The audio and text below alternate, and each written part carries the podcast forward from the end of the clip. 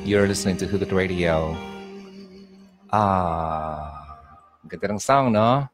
So, favorite ko yan. 10 years ago, yun ang pinakauna kong um, pain na naranasan ko sa buhay ko.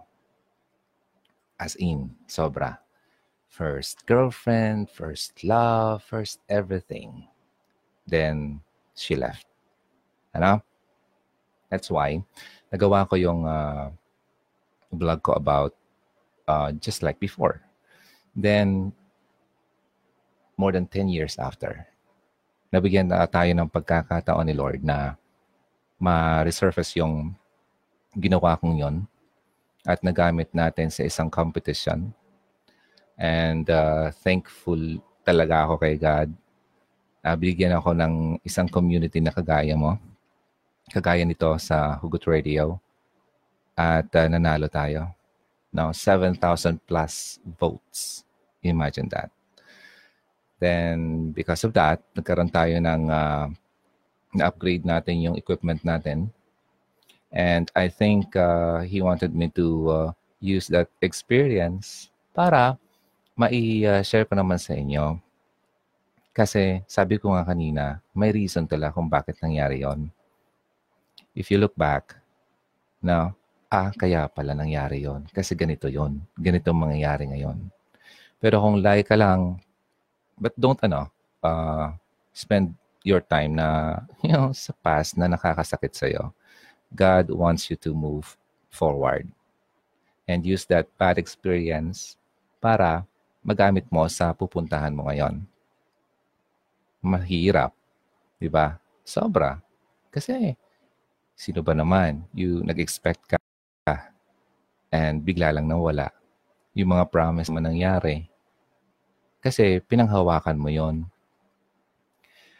Yan ang reason kung bakit kailangan talaga nating i-redirect ang ating uh, isipan. Sabi nga, do not conform to the patterns of this world. Alam niyo yon? Kasi um, kapag ginawa natin yan, lagi tayong magkakamali. Ang pattern kasi ng world ay iba talaga sa pattern na gusto niya. Kailangan tayo magkaroon ng uh, renewal ng ating isip. Sabi nga, pag nangyari yan, prone tayo sa sakit. Ano? So,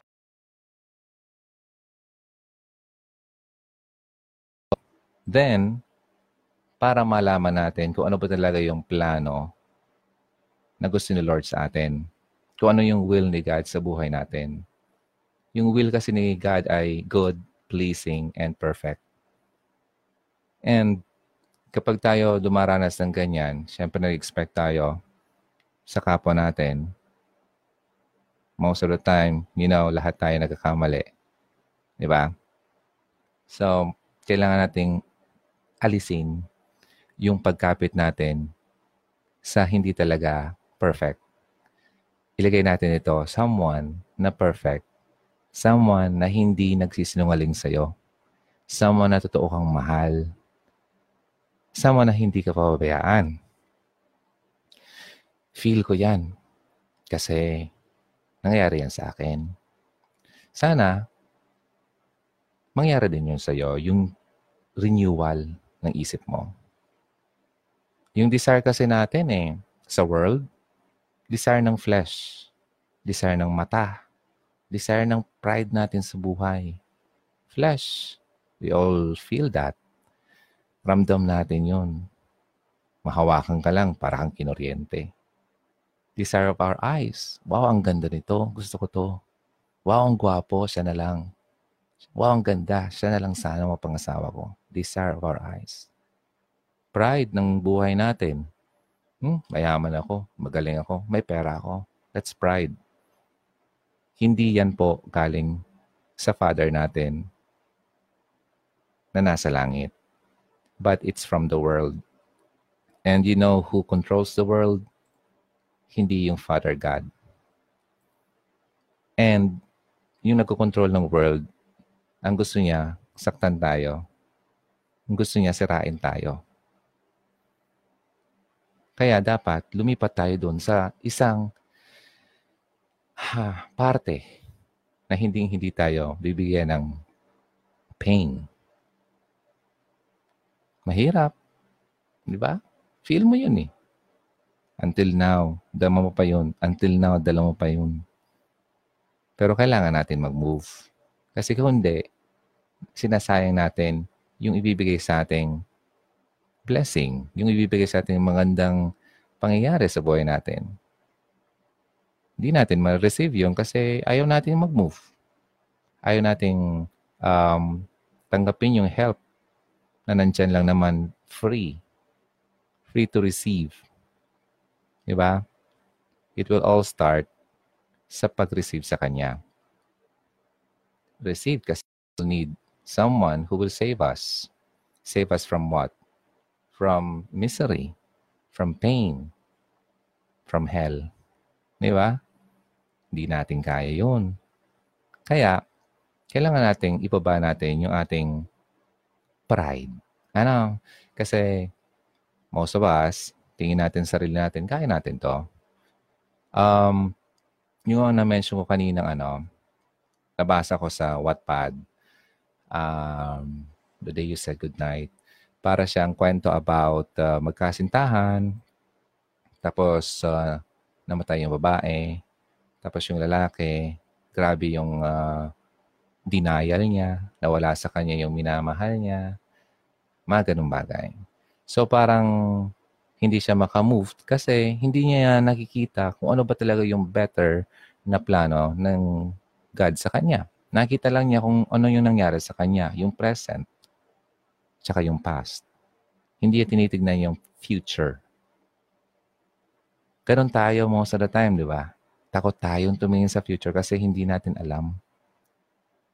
Hindi natin yun binibigyan ng pansin.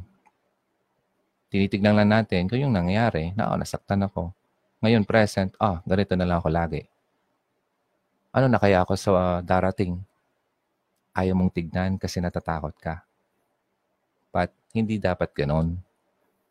Kasi dapat i-entrust natin yung lalakaran natin sa Kanya. Kasi hindi naman tayo nakakita kung ano yung mangyayari bukas. Di ba? Sana, ma-realize natin yan. Kasi, oo, ang sarap. Sa totoo lang. Yung balik-balikan yung pain, oh, sakit. Then, binabalikan mo yung mga alaala, umiiyak-iyak ka. Pero nasasaktan ka. Tino-torture mo yung sarili mo. Diba? Yung feeling na ganyan, may nabasa ako, alam mo ba, it's addicting according to psychology. And wag mo yung hayaan sarili mo. Kausapin mo lang siya, Lord, yung puso ko masyadong mabigat ngayong gabi, ngayong araw. Itong sorrow ko, grabe sa gitna nitong uh, pain na to na naramdaman ko ngayon, thankful pa rin ako sa iyo. Thankful ako dahil alam ko na alam mo lahat ito eh. Alam mo yung nangyayari sa akin. Alam mo yung mangyayari sa akin. Gusto mo lang ako maging malakas. Kasi piniprepare mo lang ako sa gusto mong pagawa sa akin. Ikaw ang lakas ko ngayon. Ikaw ang nagbibigay sa akin ng inspirasyon para mag-move. Kaya pasalamat pa rin ako sa iyo. Kasi hindi ko man maintindihan, pero alam kong alam mo to. Ikaw mas nakakaalam kung anong magiging resulta nito sa miserableng kalagayan ko ngayon. Hindi ko man ito maintindihan ngayon, pero alam kong ipapaintindi mo sa akin ito sa darating na panahon. Kasi mahal mo ako. Sa ngayon, alam ko, kailangan kong pagdaanan to kasi may tinuturo ka sa akin. May promise ka sa akin na hindi mo ito hahayaang hindi matupad. Kaya tulungan mo ako, Lord. Palakasin mo ako ngayon. Bigay mo sa akin ang mga pangangailangan ko para masustain ko itong mga pinagdadaanan ko, lalo na itong sakit ng puso ko.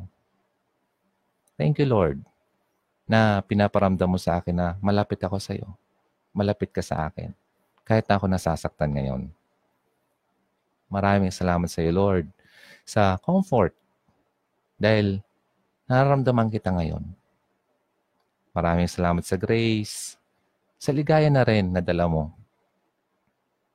Lagi mo akong hawakan ngayon, Lord. Magmula ngayon, sa'yo lang ako. At di kita bibitawan. Alam kong hindi mo pababayaan. Ito po ang aking panalangin sa ngalan ni Jesus. Amen. Hugs. Don't forget to pray. Okay? Kasi yan talaga dapat nating laging gawin. Every time na we feel down. Don't forget that there is someone up there na sobrang mahal ka. True love yun. Hindi ka naman niya talaga hahayaang magkasakit na lang or masakta na lang. All you need to do is to move forward. Move on. Okay? Huwag yung kalimutan yon. Kasi the more you stay sa past, the more na mababaon ka doon madilim dun. Huwag mong hayaan na magstay ka lang sa madilim. Kaya itong song na to maganda. Take Me Out of the Dark. So for now, um, yeah, kailangan ko na muna itong i, uh, i-off. Sana may natutunan kayo tonight. at uh, alam nyo, ang uh, mabago lang natin ang yung renewal ng mind natin, sobrang saya ang mararamdaman natin yan. Ano? Um, mararamdaman nyo naman kasi yan yung pagbabago eh. Although nandun yung pain kasi iniisip mo, but ang kagandahan doon, hindi na kagaya ng dati. No? Na parang, lagi na lang, everyday when you wake up, parang gusto mo laging mat- matulog na lang. Ano? Parang gusto mo na laging magmukmok when you accept Him as your Lord and Savior, you will feel um, yung pagbabago. You feel like bago ka na eh. You're someone na parang, ito kasi yon. Alam mo yung ba sa Japan, may isang uh, ginagawa sila doon na, nakalimutan ko yung term, like, uh, halimbawa, nabasag yung isang cup na sobrang uh, um, importante sa kanya. Dito sa atin, di ba, ang gagawin? Parang, hmm, tapon na yan. Palitan na lang, di ba? Sa Japan, ang ginagawa nila, binubuo nila yon. Then yung mga cracks, ay nilalagyan nila ng gold.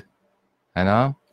Yung gold kasi, ang purpose nun, ay uh, mas mabigyan ng uh, halaga yung uh, nabasag na item. Kitsugi. Yun ang term nun. K-I-N-T-S-U-G. Kitsugi. Also known as uh, Kinchukoroy. Alam to ng mga taga-Japan. So, hand, hand-built ito. Uh, usually hand-painted. Uh, yung ceramic bowl, for example, nabasag siya. Then, ang gagawin nila, yung mga cracks na yon ay lalagyan na lang powdered gold or silver or, or platinum, depende sa kanilang uh, choice. Then, yung nabasag na yon, na-repair na. Although makita mo yung history dahil nabasag siya, nakita mo yung mga cracks, ang kagandahan doon, mas maganda na siyang tignan ngayon. Kahit siya crack, mas mahal na siya kaysa nung dati. Ganyan po ang ginagawa ni Lord sa atin. Although broken tayo, once you accept Him sa buhay mo, ganun ang mangyayari sa iyo. Better ka na than yesterday. Ganun na ganun ang gusto mangyari ni Lord sa iyo.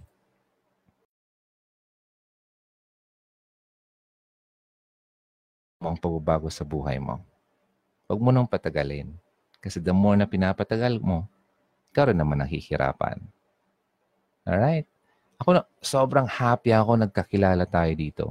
Kasi never, kung naisip, kahit sa wild imagination ko na magagawa ko tong Hugot Radio na to, after ng mga pangyayari sa akin, hindi ko yun naisip na yung pala ay magagamit ko para ma-reach out naman ikaw na in pain ngayon. Ikaw na nagka, na, naka-experience ng sobrang sakit na pangyayari sa buhay mo, whether namatayan ka ng family member, namatayan ka ng anak, nawalan ka ng boyfriend, iniwang ka, o asawa mo, pinagpalit ka. Kahit ano, lahat tayo may brokenness sa buhay natin. Ibang, iba't ibang klase ang brokenness natin. Hindi lang ito tungkol sa relationship, pati sarili natin. Kung masyado kang masungit, you are broken. Ganun. Iba't iba anything na negative sa buhay natin, it's brokenness. And God can fix that.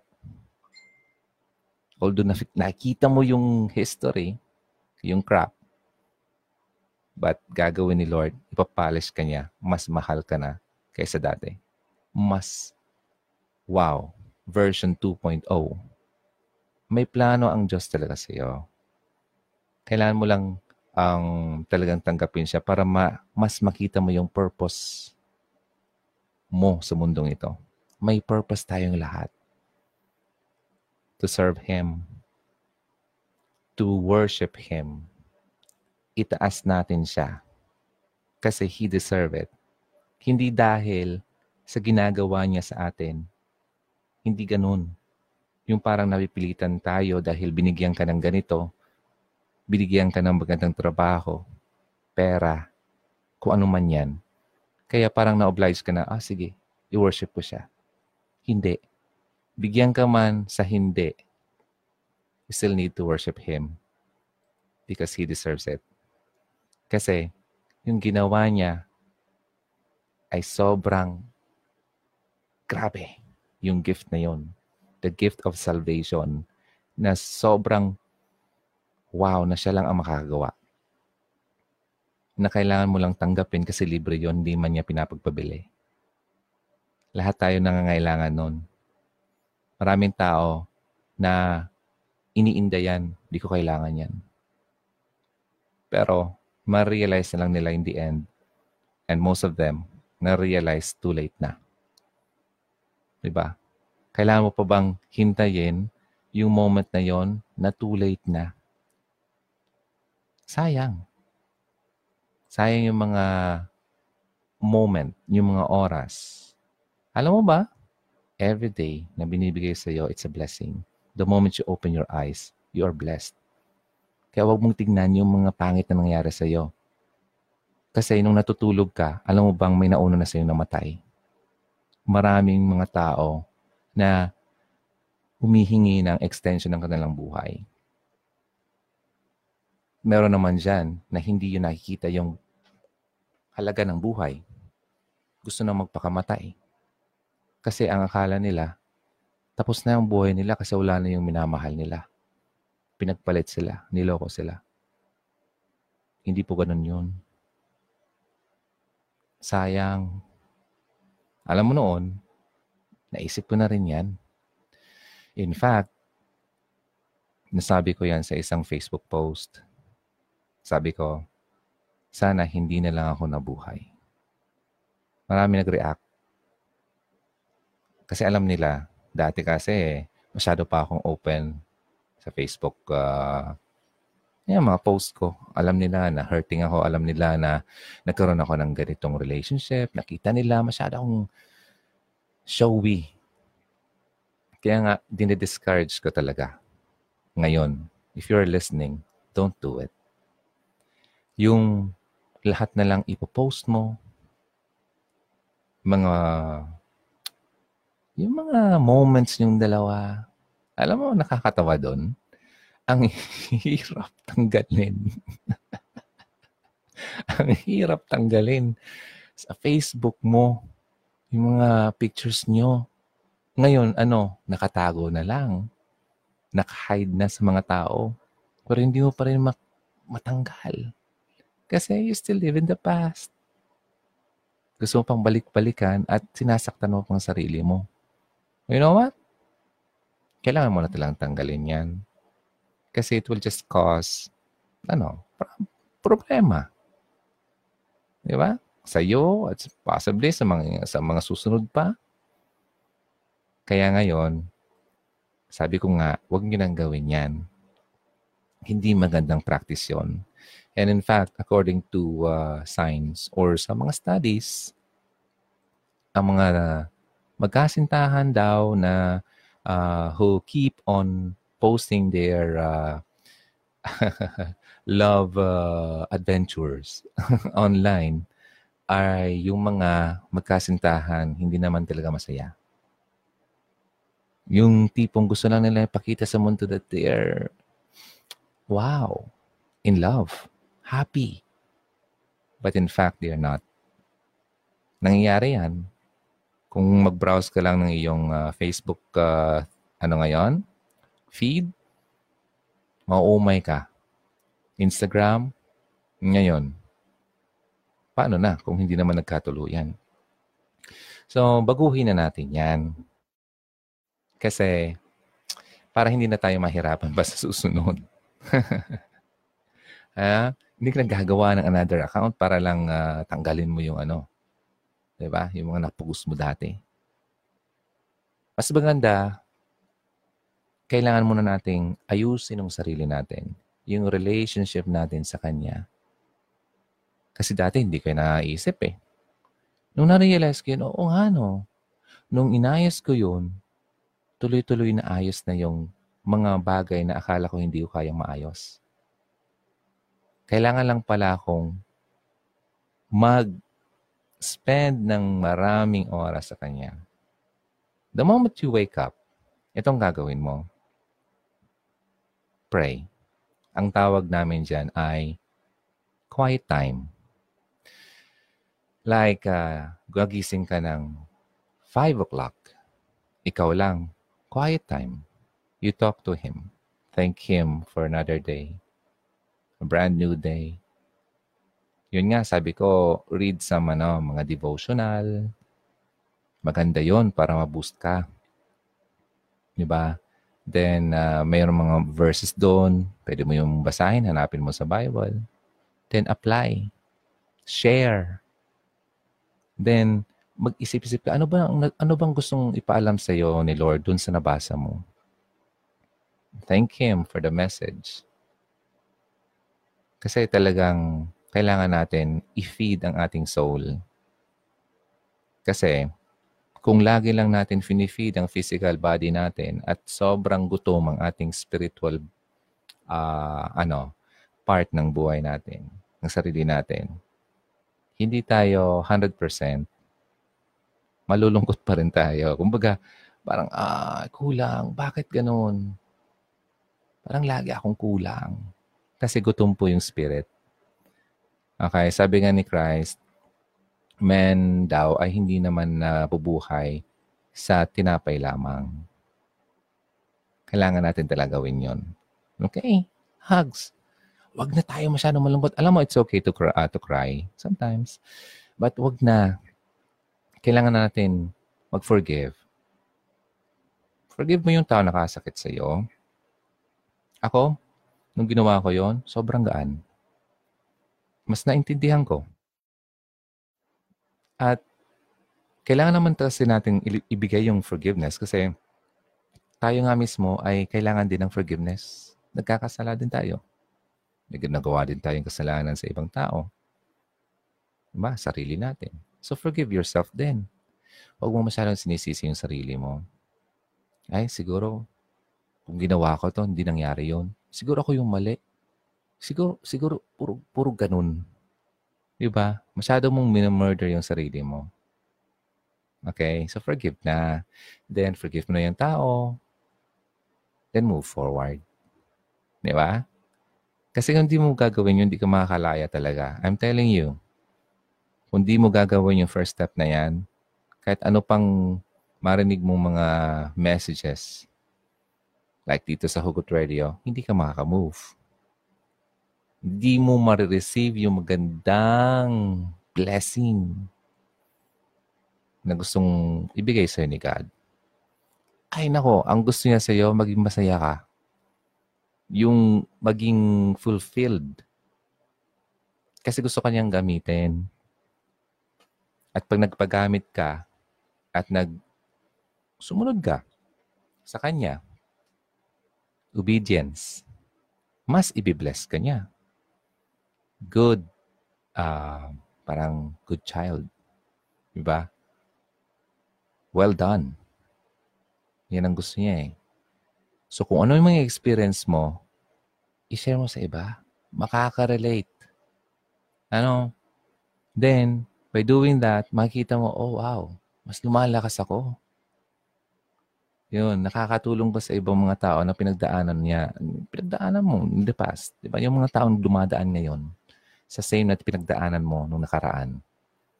Kasi, alam mo, ang mga taong ganyan, pikit. Hindi na, alam, hindi na, wala na, madilim. Sobrang dilim ang nakikita nila. Hindi na makikita ng pag-asa. Ikaw naman, kung nandiyan ka pa, yun dapat mong gawin. Start with a prayer. Lord, ikaw lang naman ang alam ko makakatulong sa akin. You alone, walang iba.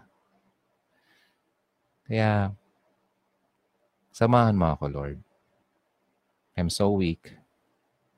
Sobra akong mahina. Ikaw ang lakas ko ngayon. Di ko kayang mawala ka pa.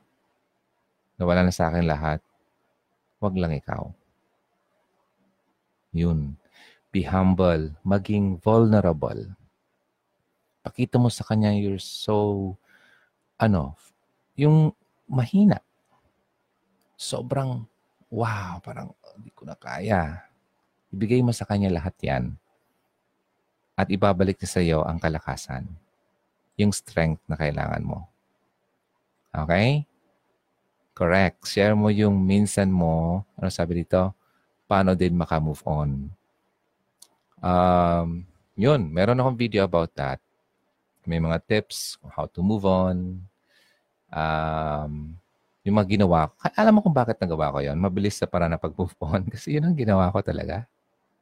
Uh, alam, never pa akong nagkaroon ng uh, instance na um, makita ko yung mga taong nakagawa sa akin ng mali. But I think someday, sana, para mas ma, ma kumbaga ma-practice ko talaga or mapakita ko talaga na talaga okay na ako. Na? then na-forgive ko na siya, probably, um, mas pagiging fulfilling na kasi ngayon kung di ka pa hindi pa kayo nagkikita, you just say na oh, okay, pino-forgive ko na siya. Pero what if nakita kayo ulit? Do you think you can do it? You can make it? di ba? So, just keep praying. Kung sa tingin mo hindi ka pa naman ready, hindi ka naman isasabak ni Lord John. Na? bibigyan kanya ng uh, lakas pa unti-unti hanggat sa naging ano ka na, buong-buo ka na sa kanya isasabak doon sa ano man yan. Basta, ang purpose talaga natin ay gawin yung gusto niyang pagawa sa atin. Worship Him, make Him as your first sa buhay mo, then magpagamit ka. By how? So that, para, para daw ma-extend mo ang kingdom niya dito sa mundo. Paano? Share your testimony. Yung experience mo. Alam mo noon, ganito, gusto ko na magpakamatay. Alam mo, ganito, tagal namin. Akala ko siya na. Tapos biglang nagbago. Akala ko wala na. Wala nang pag-asa. Ganon. Then, ishare mo sa kanya yung freedom, ano ba yung na-discover mo? Ano ba yung nakapagbago sa iyo? Yun. Yun ang gusto ni Lord. Kasi yung mga taong, lalo yung mga non-believer, si Be, halimbawa, hindi siya naniniwala, then dumating ka. Then nagpakita ka ng something na, wow, na na-appreciate niya. Makikita niya si Lord sa iyo dun ang paggamit ni Lord sa tao. Ano? Kasi hindi naman natin pwedeng i, uh, i-force yan. Makikita lang ng taong nun, wow, parang may, kakaba, may kakaiba sa taong to. Ano kaya? Diba? Tatanungin eh. Magtatanong siya eh. Hanggat sa na-curious na siya, natanong ka na. Ano bang meron sa'yo? Bakit parang sa'yo mo pa rin? Bakit parang lakas-lakas mo kahit may problema ka? Doon, na-curious na sila. Then that's a time na mag-share ka. Open yan ng mga taong yan. Kung ano man marinig nila. Probably, yung iba, uh, magbubulag-bulag, magbibingi-bingihan, but somehow, nakapagtanim ka sa kanya. Kasi darating ang panahon na may darating din naman another, well, nag-struggle siya ulit, maalala niya yung conversation niyo. Basta, wag kang, mahi- wag kang mahiya mag-state ng iyong faith na ganito si Lord ang aking strength. Siya ang nagpalakas sa akin. Siya ang nakatulong talaga sa akin para makawala ako dun sa nakaraan ko. State mo lang yon. Yan ang testimony nyo. Bible sharing tayo. Okay. Wow. Thank God sa naranasan ko kasi na-share ko na sa iba paano din makatulong sa ibang makamove forward. Jane Mary. Alam mo, right now, hindi ko makita kung sino mga nakatune in ngayon. Kasi sabi dito, uh, trying to reconnect. Poor connection, pero sabi nyo, uh, narinig nyo pa ako. Uh, narinig nyo pa ba ako? Please say dito sa comment before I go. Uh, para baka kanina pa ako nagdadaldal dito, wala naman pala nakikinig. Uh, pag ako makapa, maka BF in favor ni God, just secret na lang. ah, sabi nga ng isang ano, leader, hindi ka makakasiguro na kayo na talaga hanggat na hindi pa talaga sinasabi or sinasabi na nagkakasala sa iyo na you may kiss the bride. You may, you may now kiss the bride. No, ganoon. Diba? Di mo masabi na kayo talaga.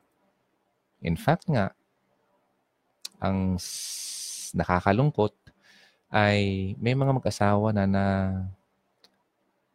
ganun gusto pang magkahawalaan. Pero alam mo ba ganito yon? Kasi sabi ko sa inyo eh, gustong sirain talaga yung ginawa ni Lord ng kalaban niya. Yung marriage. Diba? Pinag-isa kayo. Gusto niya sirain yan. Mangyari't mangyari, gagawa siya ng mga bagay para masira kayo. Kaya dapat ang relationship nyo talagang mag-asawa ang nasa sentro siya kung may third party man, walang iba kundi si Lord. Yun ang third party maganda.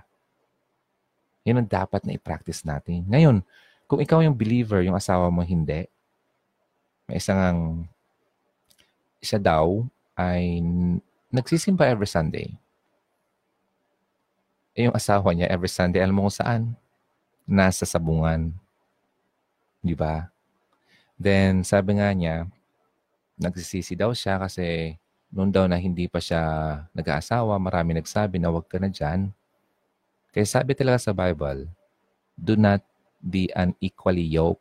Ibig sabihin, unequal, hindi kayo pareho. Pareho ng paniniwala. Kung ikaw ay believer ni Lord, dapat mag mag-entertain ka. Someone na believer din. Pero kung iisipin mo, ay, Mababago ko na lang yan. Magbabago na lang yan. Mali ka po. Hindi yan mangyayari. Miracle. Possible. Yes. Well, I believe in miracles. But wag mo nang pahirapan. Pwede naman, bawa pa kayong pakasal, pasiguro ka na. Ba't mo pang hintayin na saka magbago kapag kinasal na kayo? Mas mahirap yun. Although it's possible na mangyaring baguhin ni Lord ang kanyang buhay, yung kanyang puso, wala naman imposible kay Lord. Kaya lang, pinahirapan mo pa yung sarili mo. Di ba? Kaya nga, do not be unequally yoked. Sabi nga ng babae, sayang, sana nakinig ako noon. Ngayon, struggling siya kasi hindi naman moral na Porke hindi hindi ganoon ang asawa mo, iwanan mo na. Hindi ka na masa, uh, masaya sa asawa mo, iwanan mo na. May nagtanong nga eh. Paano paano ko ba kalimutan yung asawa ko?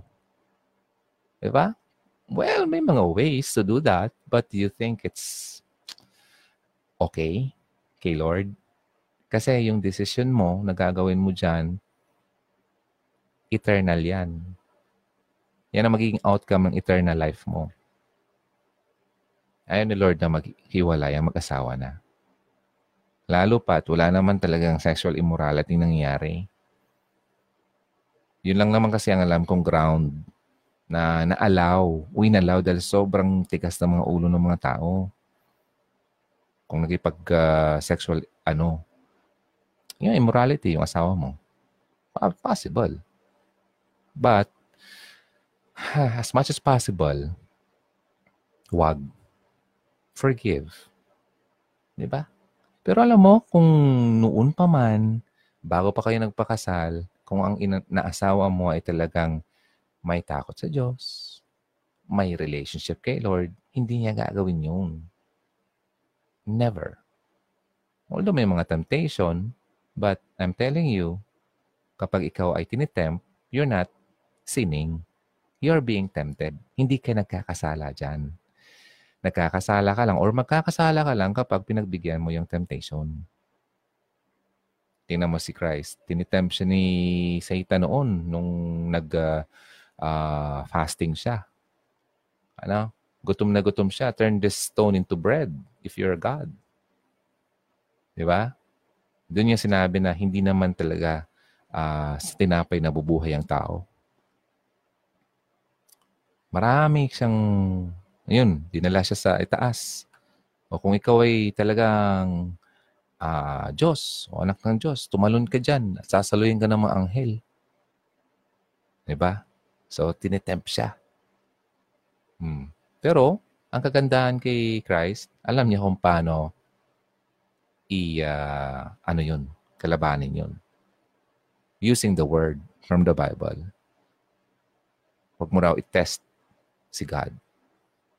Ganun. Sa atin naman, ang temptation nandito talaga yan.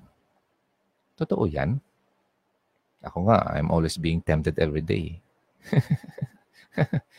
Nag-post ako kanina, di ba? Sabi ko, kung siguro itong Hugot Radio dumating to sa akin mga 10 years ago or mga 15 years ago, nako, Maaring marami na akong anak na panganay ngayon. I'm not kidding. Maraming temptation sa backdoor ng Hugot Radio. Maraming maraming sorry to say this. Uh, yung term na umaangkin sa isang bagay na hindi naman dapat. Di ba? just in case man, ito, itong, itong platform na to ay dumating nung bata-bata pa ako. Talagang, wow, I'm sorry. Talagang, hindi ako nagpapaka-plastic dito. Hindi na yan magtatagal ang mga yan. Thankful ako kay God at sobrang binigay niya sa akin strength. At yun din ang gusto kong mangyari sa inyo, ang strength. Palakasin kayo. Sa anuman temptation man yan, struggles man yan, papalakasin ka. Ako, right now, may mga nararamdaman ako sa katawan ko. Pain, something na kung bibigyan ko ng pansin, very, ano kaya to? Aw, bakit masakit? Mga ganon. kung bibigyan ko ng pansin, matatakot ako. Pero hindi na. Kasi alam ko na meron akong healer, meron akong provider, meron akong savior. And hindi naman niya hayaan na masira ako. Ganun dapat ang mission mo. I mean, ganun dapat ang goal mo sa buhay mo. Ganun ka dapat kalakas.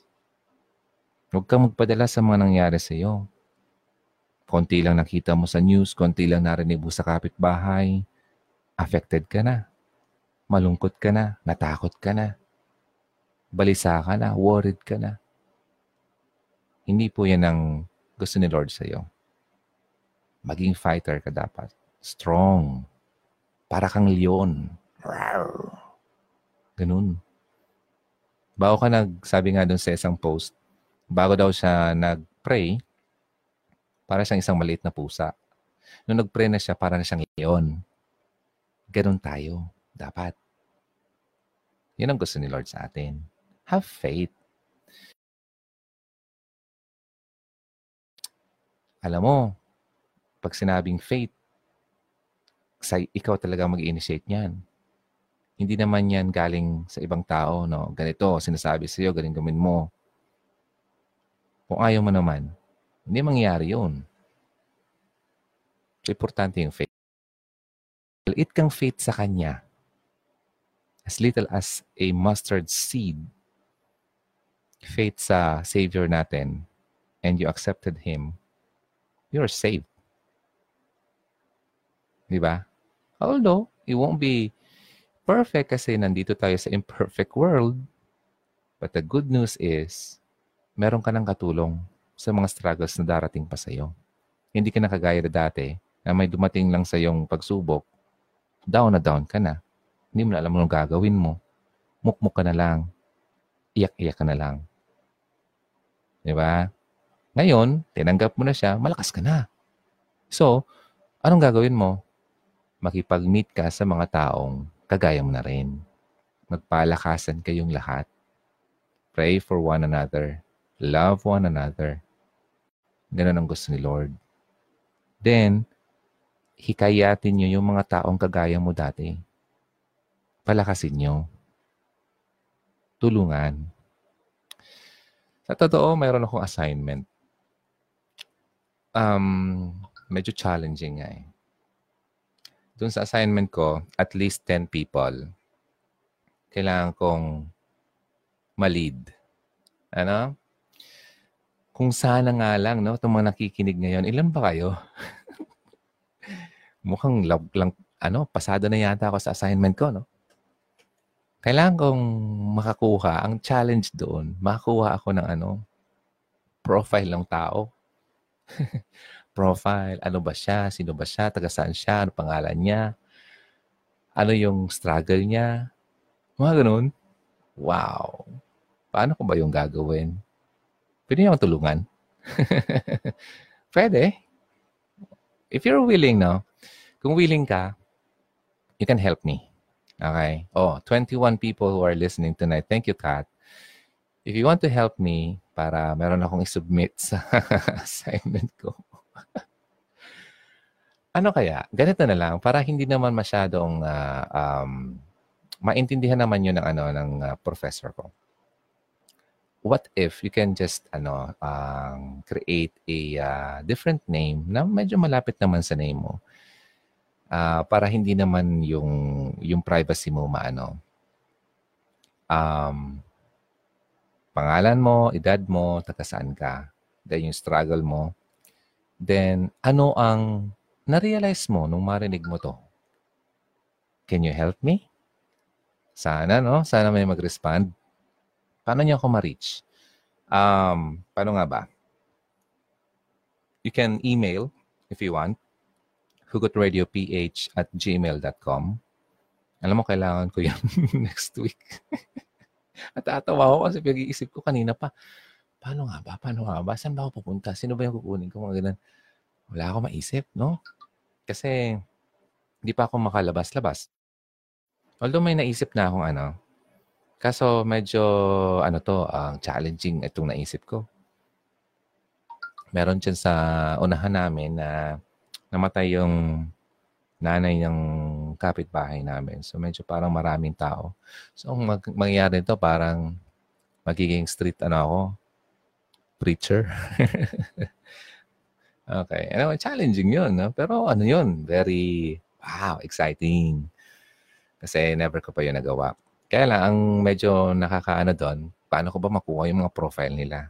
Ang kagandahan dito sana sa atin, uh, dito, madali niyo akong i-contact Ayun, opo. Wow, mukhang nag-commit na si Kat. Okay, palitan nyo na lang pangalan nyo. Ano? Uh, kung may Instagram kayo, pwede kayong mag-message sa akin doon. Pero mukha yatang recently nagka-problema yung alam mo, alam mo kung bakit? Kasi kagaya nitong Facebook, um, marami akong hindi nasasagot pa. So, tiniturn off nila para mabigyan ako ng time na makasagot. So, kung may email ad ka, hugotRadioPH at gmail.com. Or you can still try ano, going to Instagram and uh, state nyo lang yon Name, uh, age, taga saan ka, ano yung nangyari sa'yo. Uh, short lang. Uh, summary lang. Then, ano yung na-realize mo after listening to this? Ayan, yun lang naman. So, sana maraming mag-respond. Thank you in advance, ha?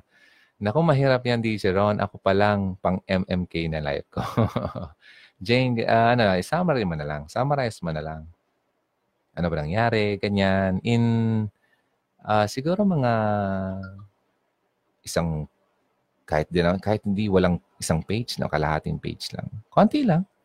Kasi gusto lang niya makita yung profile.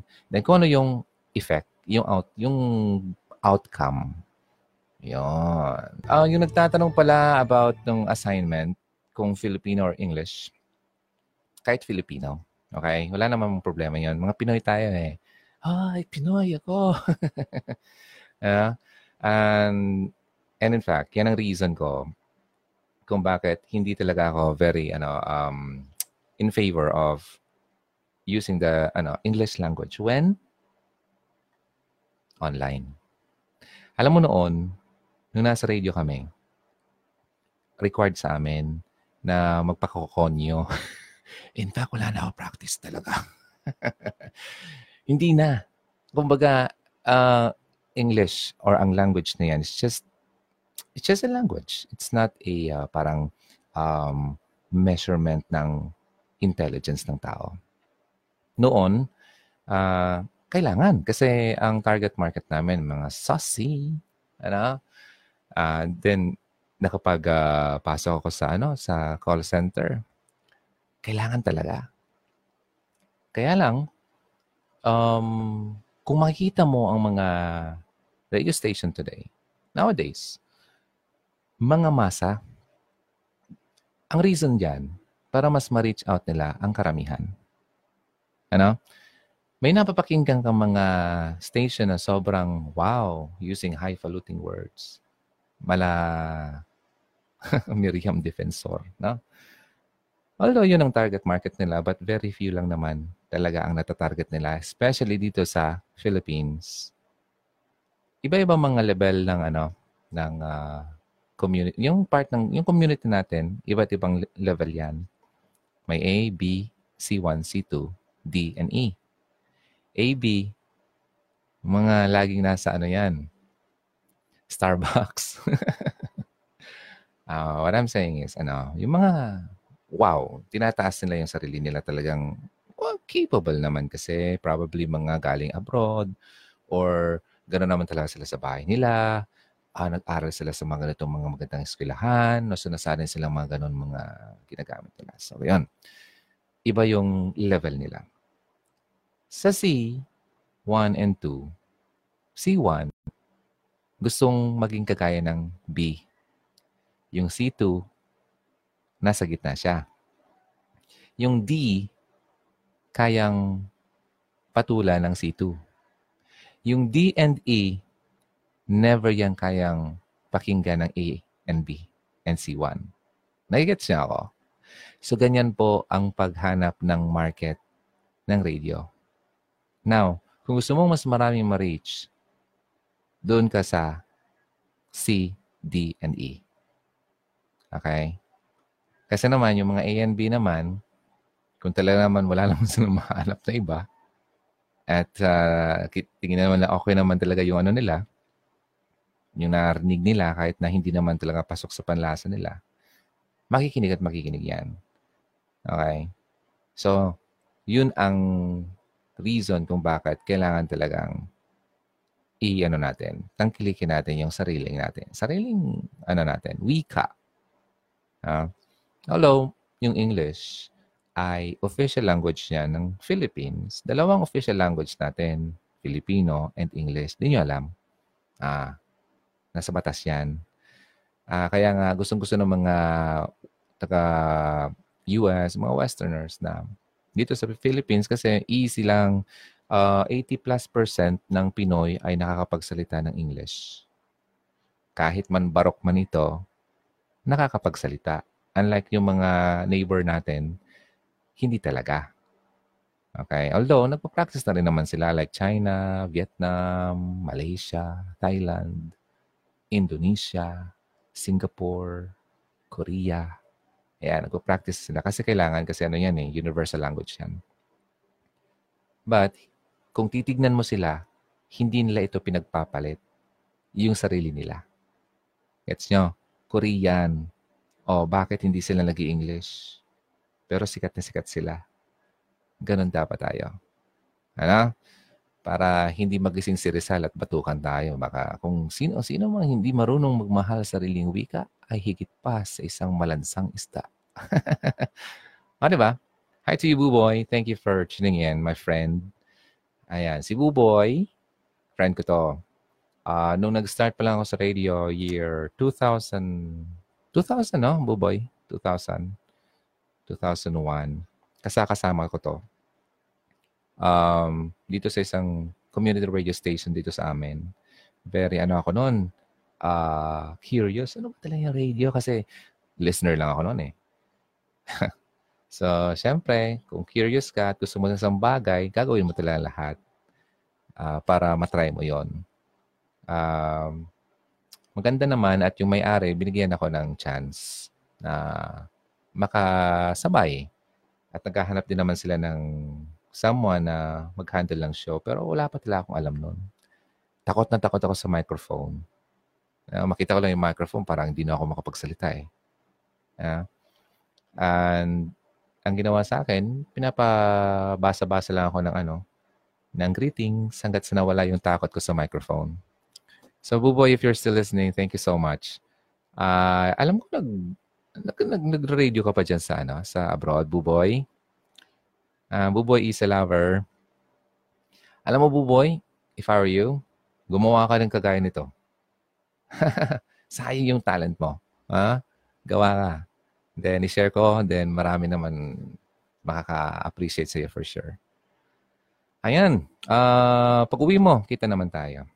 Alright. Uh, sino pa nandito? Um, yes, proud talaga mga Pinoy regarding English. Mm-hmm.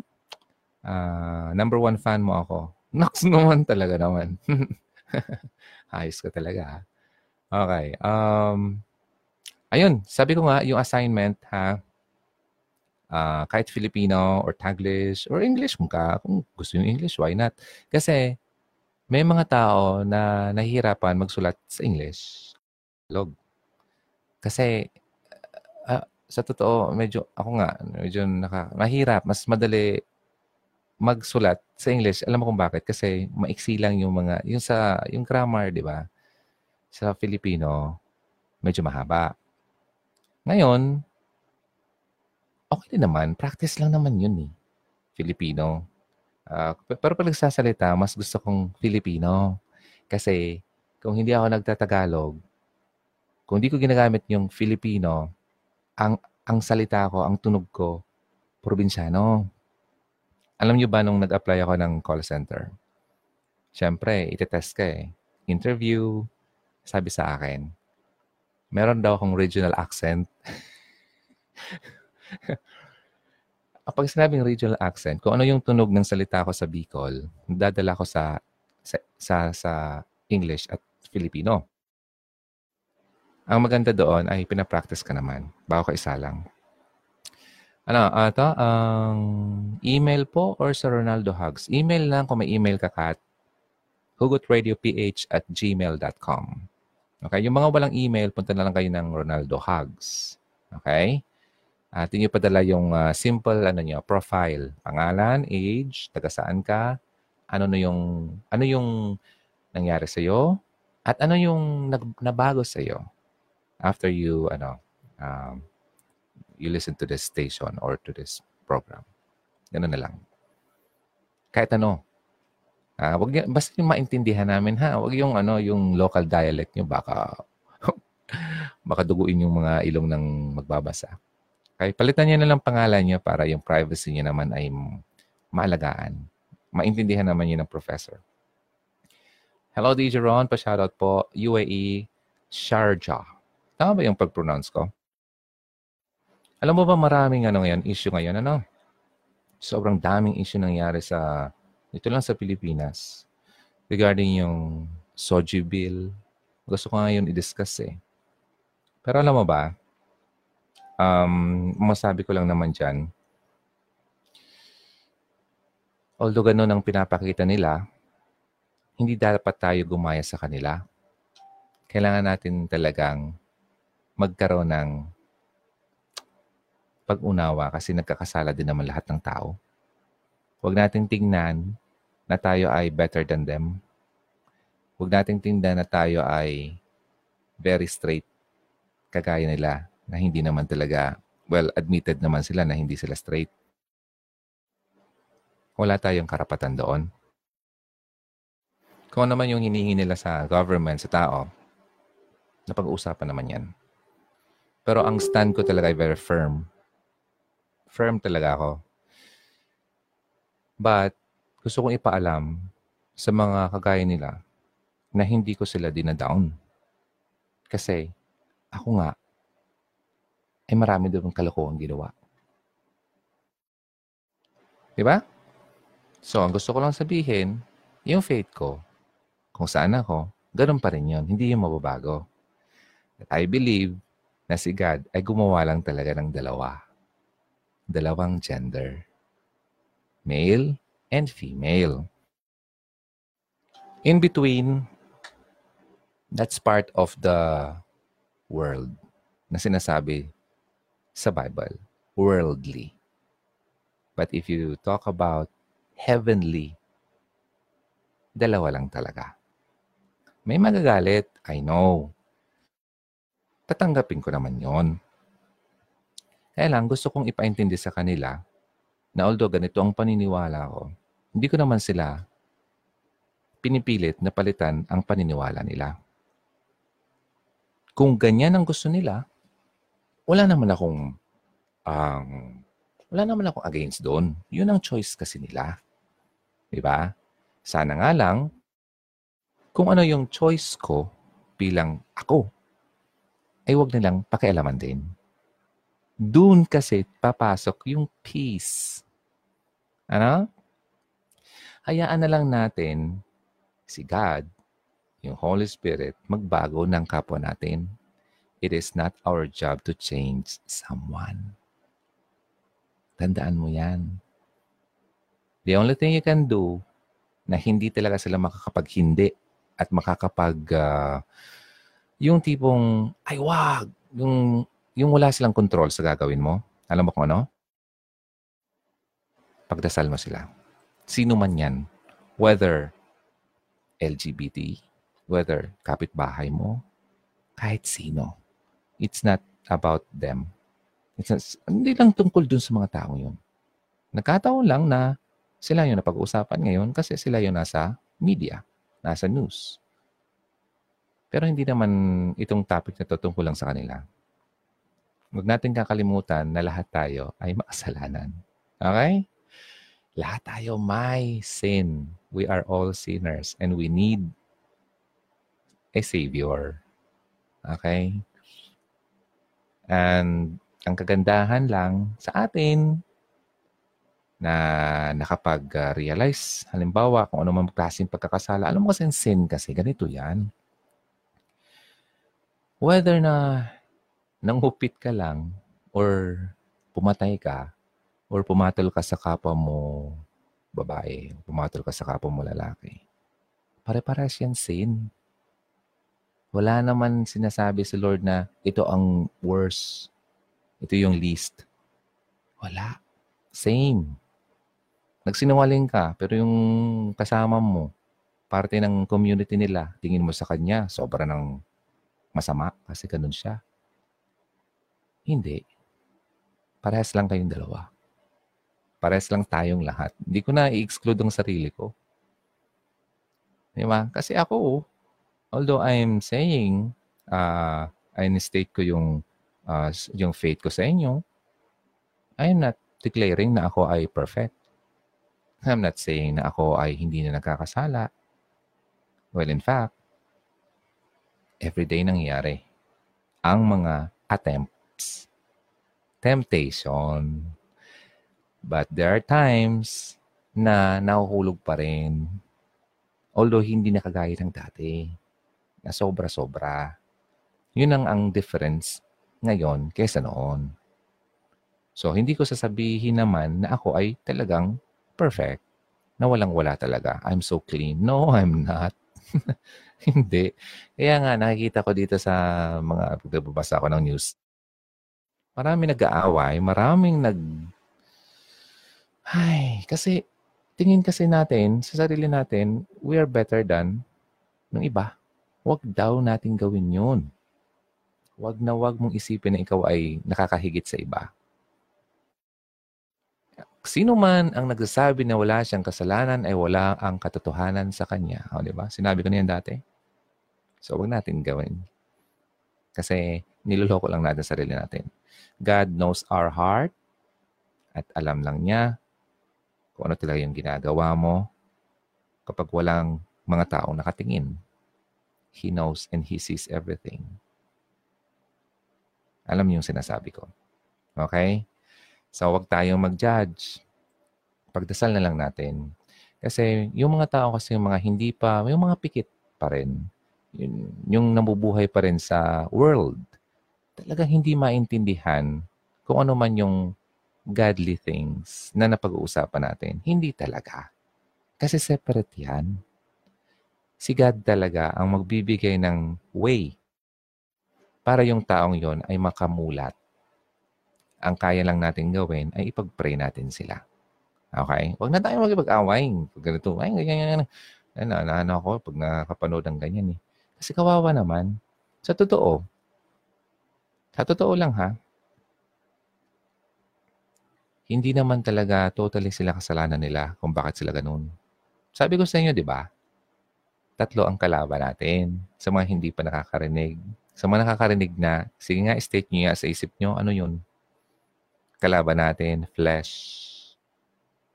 world, and the devil. Sila ang kalaban nila, tayo lahat ha, flesh, world, nakapaligid sa atin. Yung community natin na nakapaligid sa atin, na nakaka-influence sa atin. Yung devil, pangatlo na lang. Okay? Kaya wag natin masyadong ano, sinisisi yung demonyo. Although makasalanan talaga siya. Pero wag mong isipin, meron ka na rin contribution sa kasalanan na nagagawa mo dahil inborn, nandyan na sa katawan natin yung sin. Okay? Mm. So, wala tayong K na tumingin ng pababa sa iba.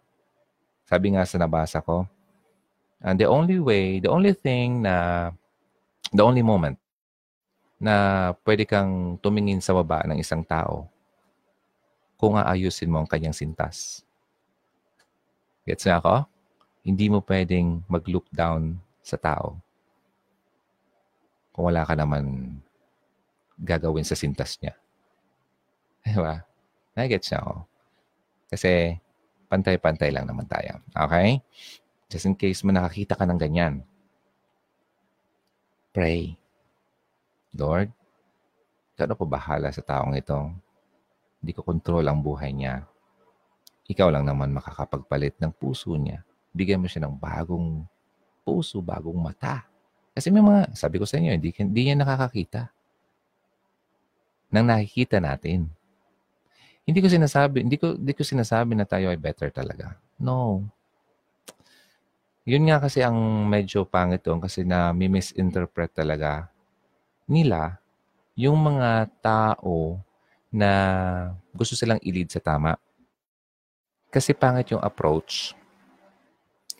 Approach na yung masyadong, ikaw, ganyan ka. Ikaw, ganyan ang magpakalalaki ka. Magpakababae ka. Kasi ganyan, mali. Mali yung approach. Siyempre, yung tao, magiging defensive yun.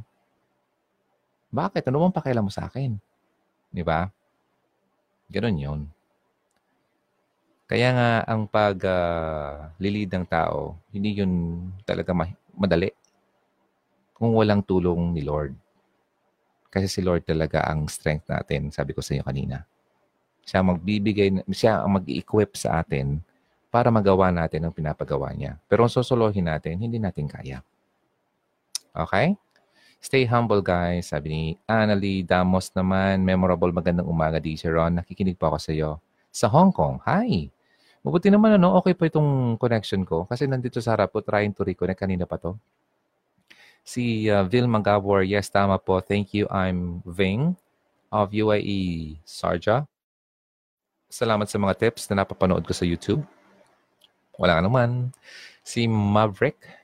Hi, Dizron. Uh, saan po kita pwedeng i-private message? Di naman po ako stalker. Tawa ako sa'yo. Nasa Kuwait po ako. Ay, regarding doon sa someone na naban. Di ba sinabi ko sa inyo, may mga admin dito. Di ko, pa, di ko naman pinapakilala. May mga admin dito sa Hugot Radio na nagmo-monitor ng mga messages. Okay? Mukha yatang nasobrahan yung someone na yon. Kaya siya naban. Kasi totoo naman talaga, nung nabasa ko yon, mukha yatang something is wrong. parang, I don't know kung meron siyang kinakalaban dito na di ko kilala or sino ba sa inyo? Nagkaaway-away ba kayo? Ah, huwag niyong gawin yon ha? Hindi maganda yun. Huwag niyo akong pag-away. Pantay-pantay kayo dito sa akin, ano? Wala ditong better, wala ditong, ano, mahina. Wala ditong uh, mas importante. Okay? Huwag ganun. Kasi Nakakalbo na nga ako. Baka makalbo pa ako lalo. oh, wawa naman kayo sa akin. Ano? Ito nga, sumasakit yung bato ko sa totoo lang. Siguro, meron, medyo stress na ako. Ha ha ha, DJ. Nag-message po uh, si Maria de la Riva po sa inyo. Saan? Hindi ko nakita. Ah, nag-message. Eh, wala naman tong ano. Wala tong, di ba itong Facebook natin, wala siyang uh, messaging. Fair, ayun. Watching here sa Malaysia, si, uh, sino to?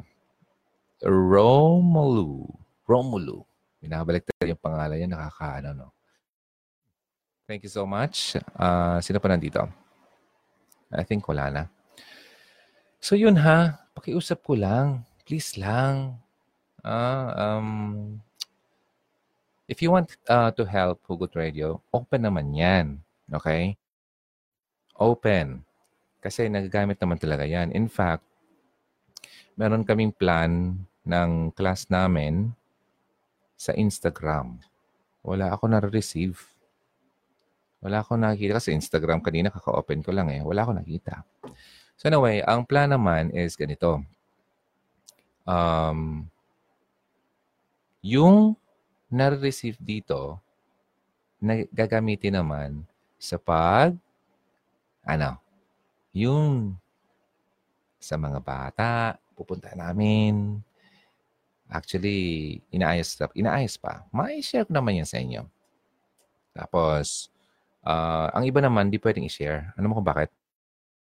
Kasi, ayaw nilang mano yung privacy nila. Pero, God knows na nakatulong ka. Okay?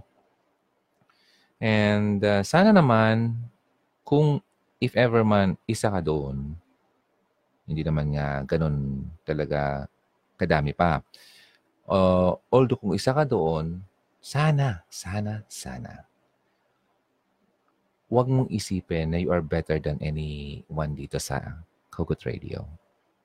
Okay? Na because you are helping, And yung iba, they're just listening and they're not doing anything.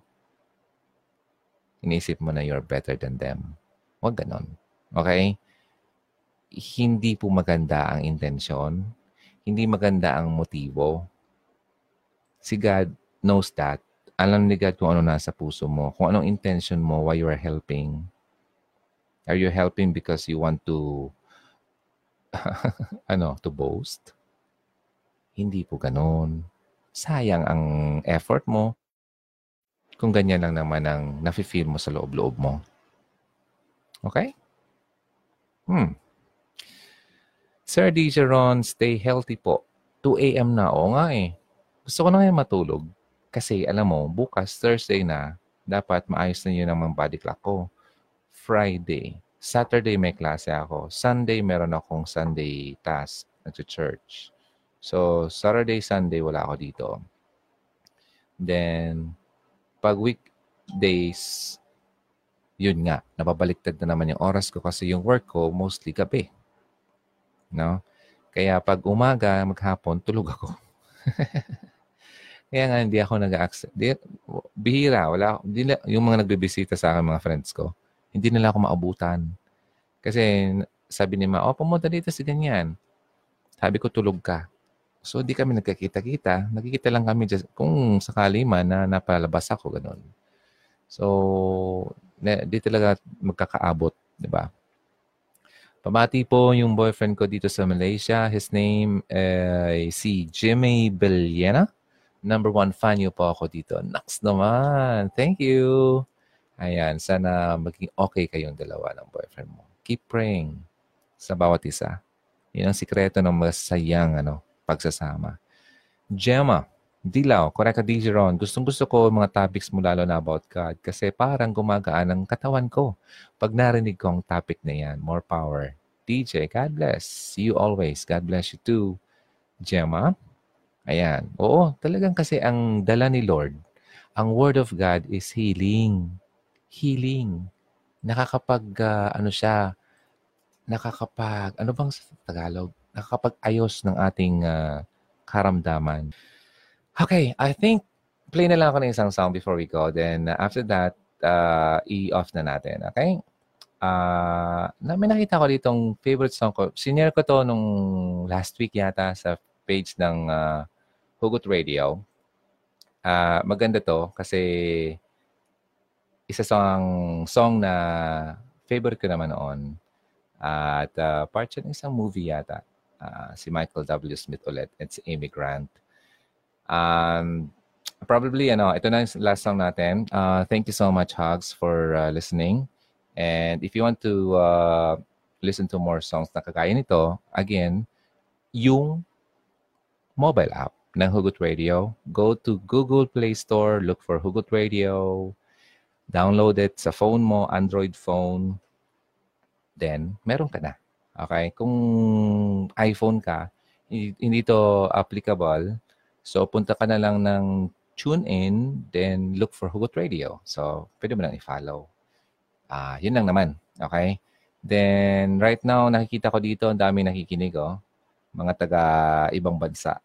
So, hindi na, hindi na ako napakinggan doon kasi hindi to nakakonect doon sa uh, application ngayon. Nandito ako ngayon sa Facebook. Hindi rin ako napakinggan sa, sa YouTube ngayong gabi.